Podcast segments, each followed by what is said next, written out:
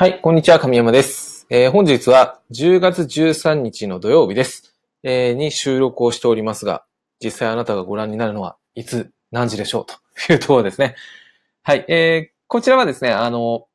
昨日もお伝えしましたが、えークロスエンルーレットをですね、実際また昨日結果どうだったんだろうなと、えー気になるあなたもいらっしゃるんじゃないのかなと思いまして、えー特別になんてね、いうことはありませんが、あの、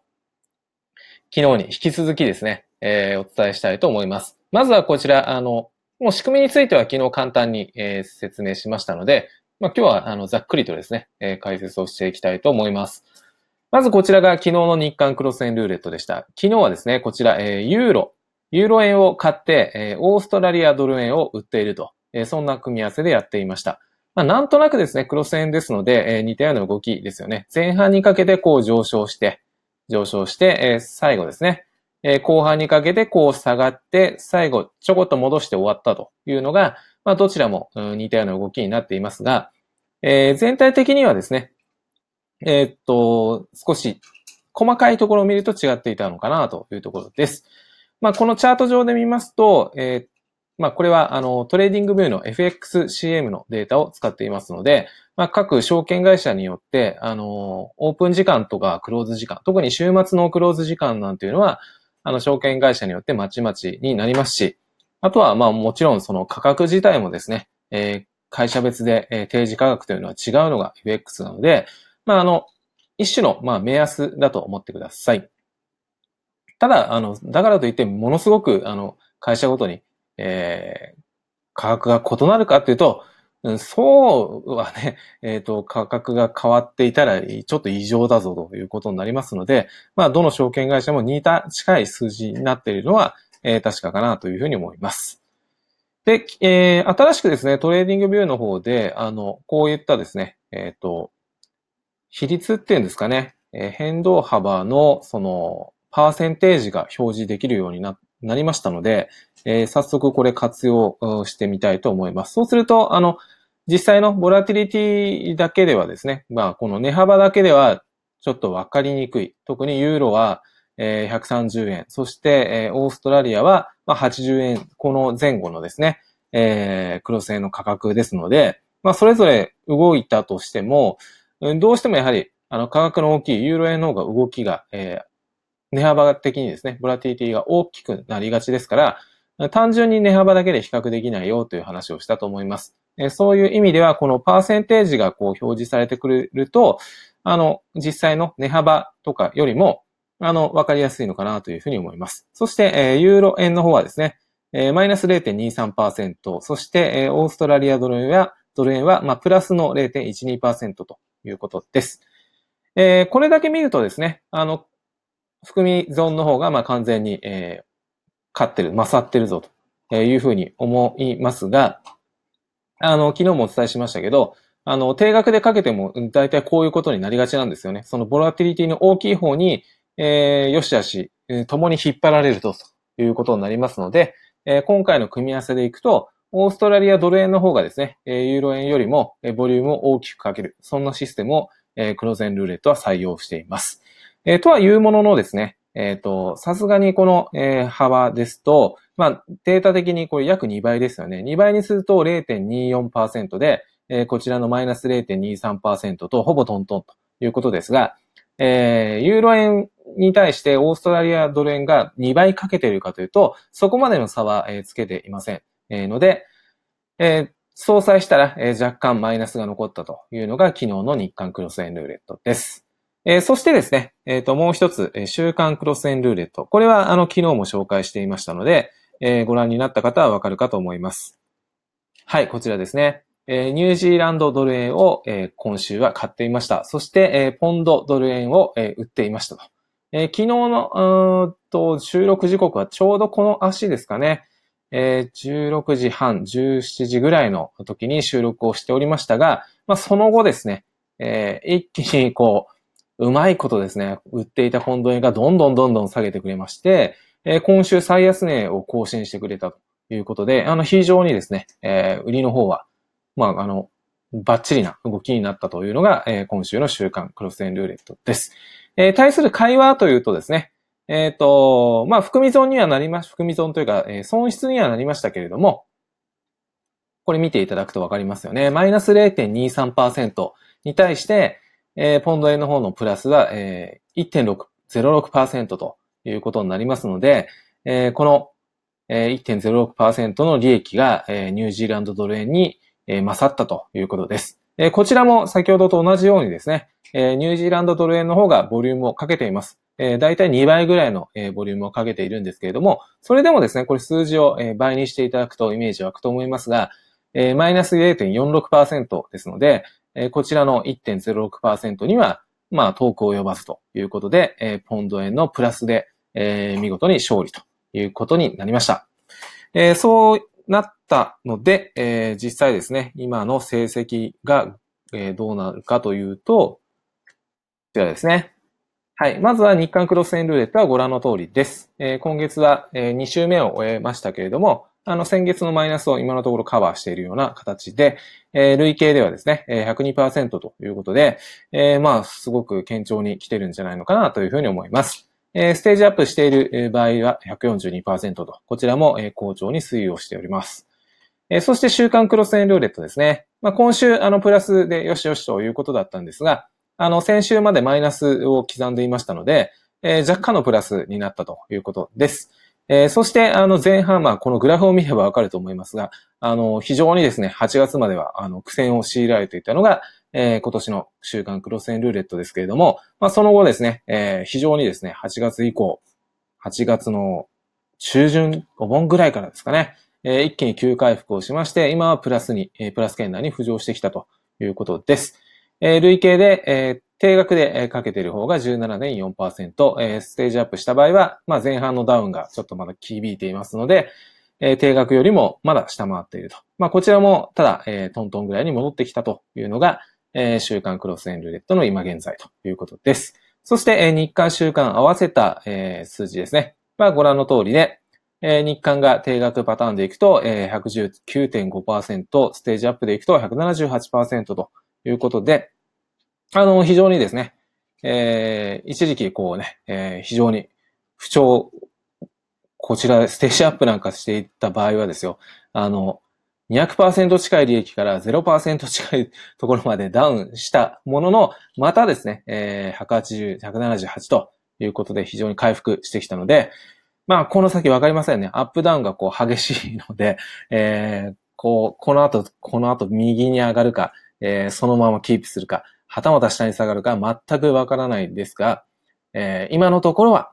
えー、今週現在は、まあまあ、あの、いい数字で来れてるのが、えー、クロスエンルーレットなんじゃないかなというふうに思います。で、えー、仕組みはというと、本当に、あの、日刊であれば、えー、毎朝起きてですね、えー、オープニングでエントリーするだけ。そして、えー、また翌朝ですね、えー、クローズ前に決済するだけと。えー、週間であれば、もう、やることは月曜日と土曜日の朝だけということになりますので、本当にですね、えっ、ー、と、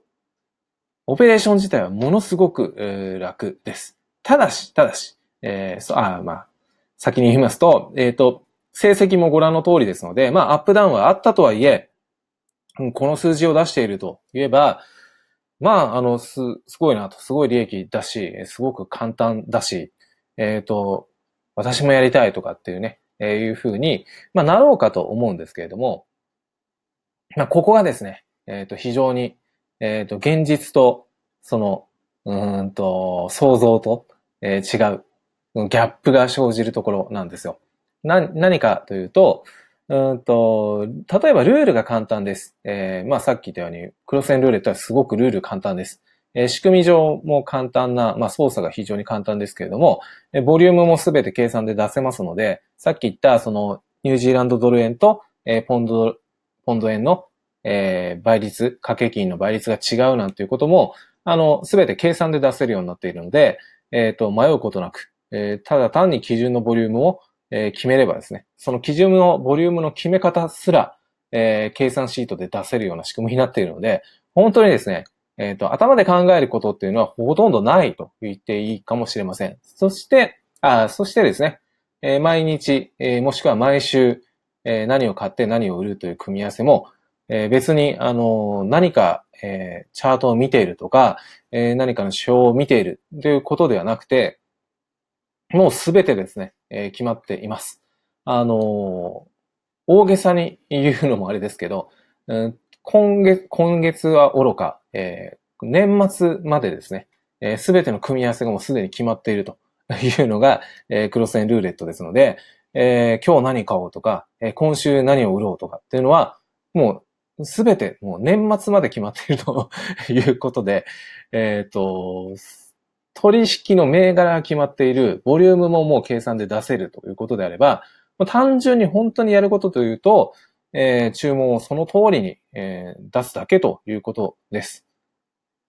で、えー、この成績を見るとですね、これすごく簡単だし、えっ、と、これで儲かるならいいなというふうに思うと思いますが、そこがですね、さっき言ったように、そのギャップがあるところなんですよ。えー、ルールが簡単で、えー、成績が良け、良くて、えー、まあ、その、無理もないですよね。あの、負担かからないですよね。チャートとか見なくてもいい。いいことずくめに思えるかもしれませんが、実は結構そこにですね、ギャップ、大きな落とし穴というかギャップがあります。それは何か？想像つきますか？まあ、これは、えー、講座に参加して、えー、クロスエンルーレットをやっているあなたであれば、うんうんって頷いていらっしゃると思いますが、これやってない方はですね、えっ、ー、と、なかなか想像できないと思うんですけれども、まあ、説明しますと、えっ、と、その、ルールが簡単で成績が良かったとしても、えその通りやり続けられるかどうかはあなた次第ということになるわけですね。えこれ何かというと、えー、前にも、まあ、お伝えしていますけれども、えー、一人一人、あの、信じるものが違うってことです。わかりますかね？信じるものが違うんです。えっ、ー、と、例えばですよ。例えば、まあ、すごくわかりやすく言いますけど、前に、あの、スーパーボール理論じゃないですけど、えー、話をしたことがあると思いますが、えっ、ー、と、スーパーボールのまあ、スーパーボールっていきなり言ってもわからない方もいらっしゃるかもしれませんが、アメリカンフットボールのですね、えー、っと、まあ今、ちょうど、えー、日本のプロ野球で言うと、えー、クライマックスシリーズが今日から開幕、え、しましたよね。まあ、あんな感じでですね、えっ、と、戦っていくと、日本シリーズってあるじゃないですか。セリーグのチャンピオンと、えー、パリーグのチャンピオンが、まあ、優勝決定戦、日本一の決定戦をするというのが、まあ、あの、日本のプロ野球ですが、スーパーボールというのはアメリカのですね、えー、アメリカンフットボールの、まあ、あの、日本、日本一じゃないですね。アメリカ一、えー、決定戦ですね。えー、いわゆる、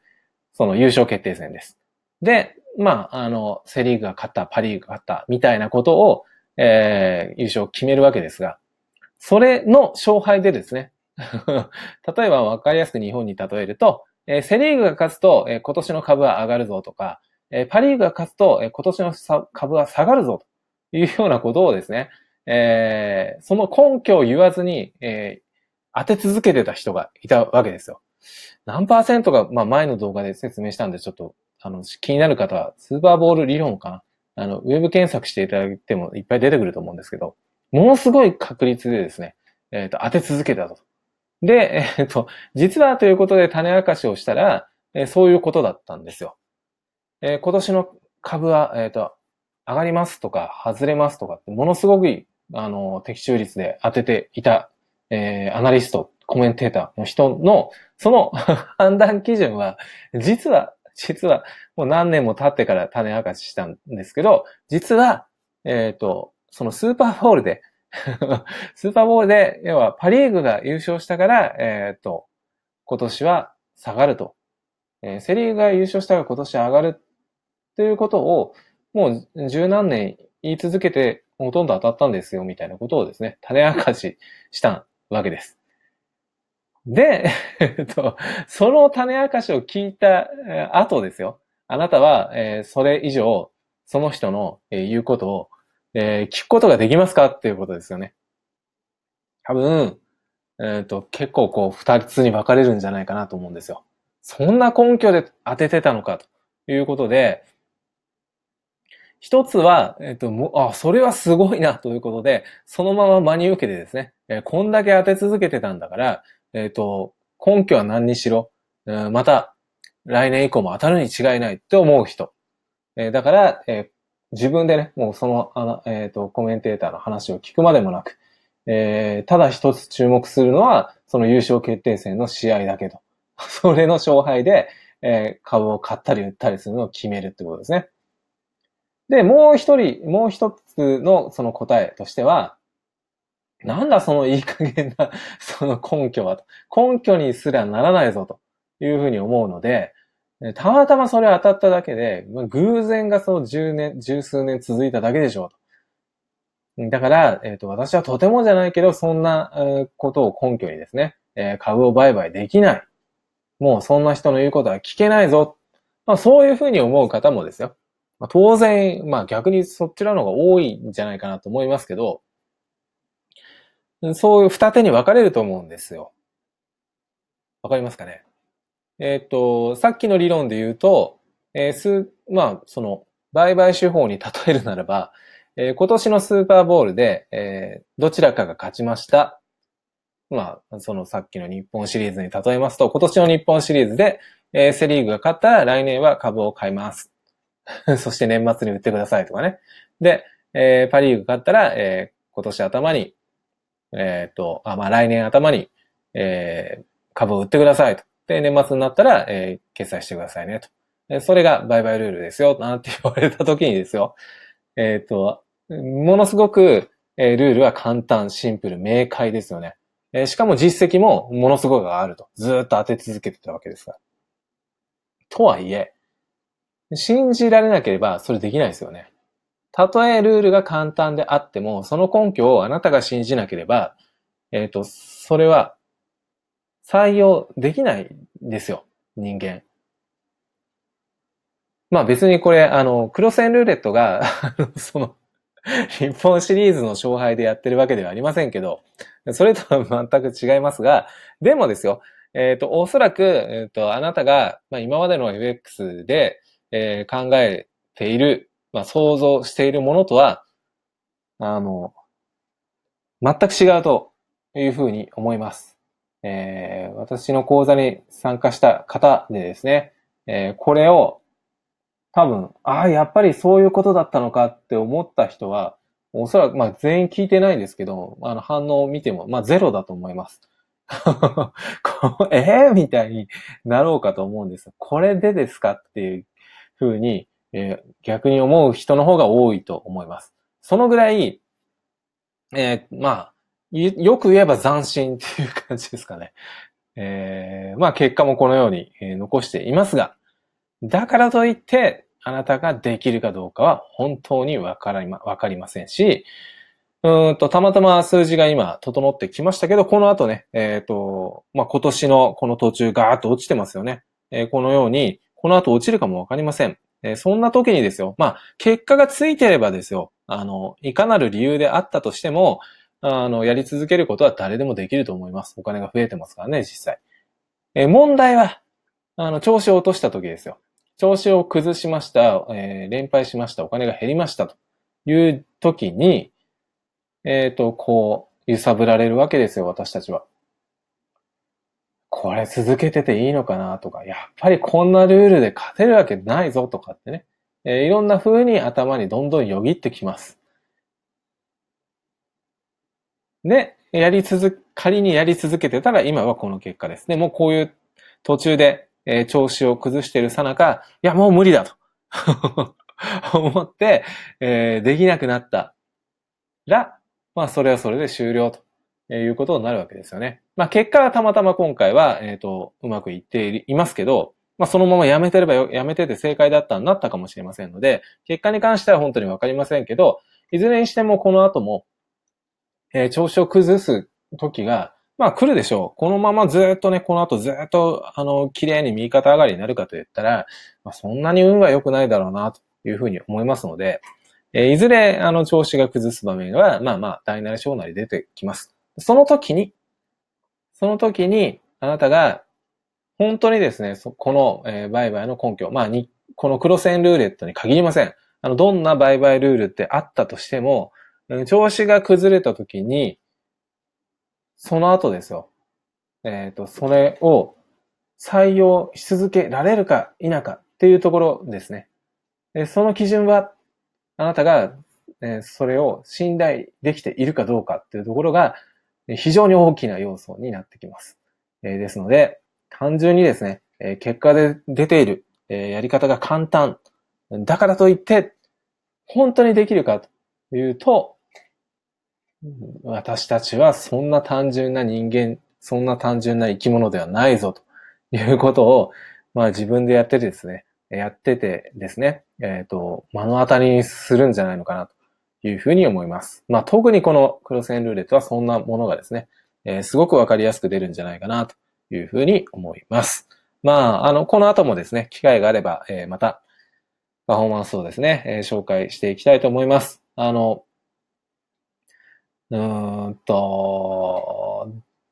まあ、まあっていうのも変ですけど、まあ、どんな風にこの売買の組み合わせを考えてるんだな、どうなとかっていろいろ想像してみてください。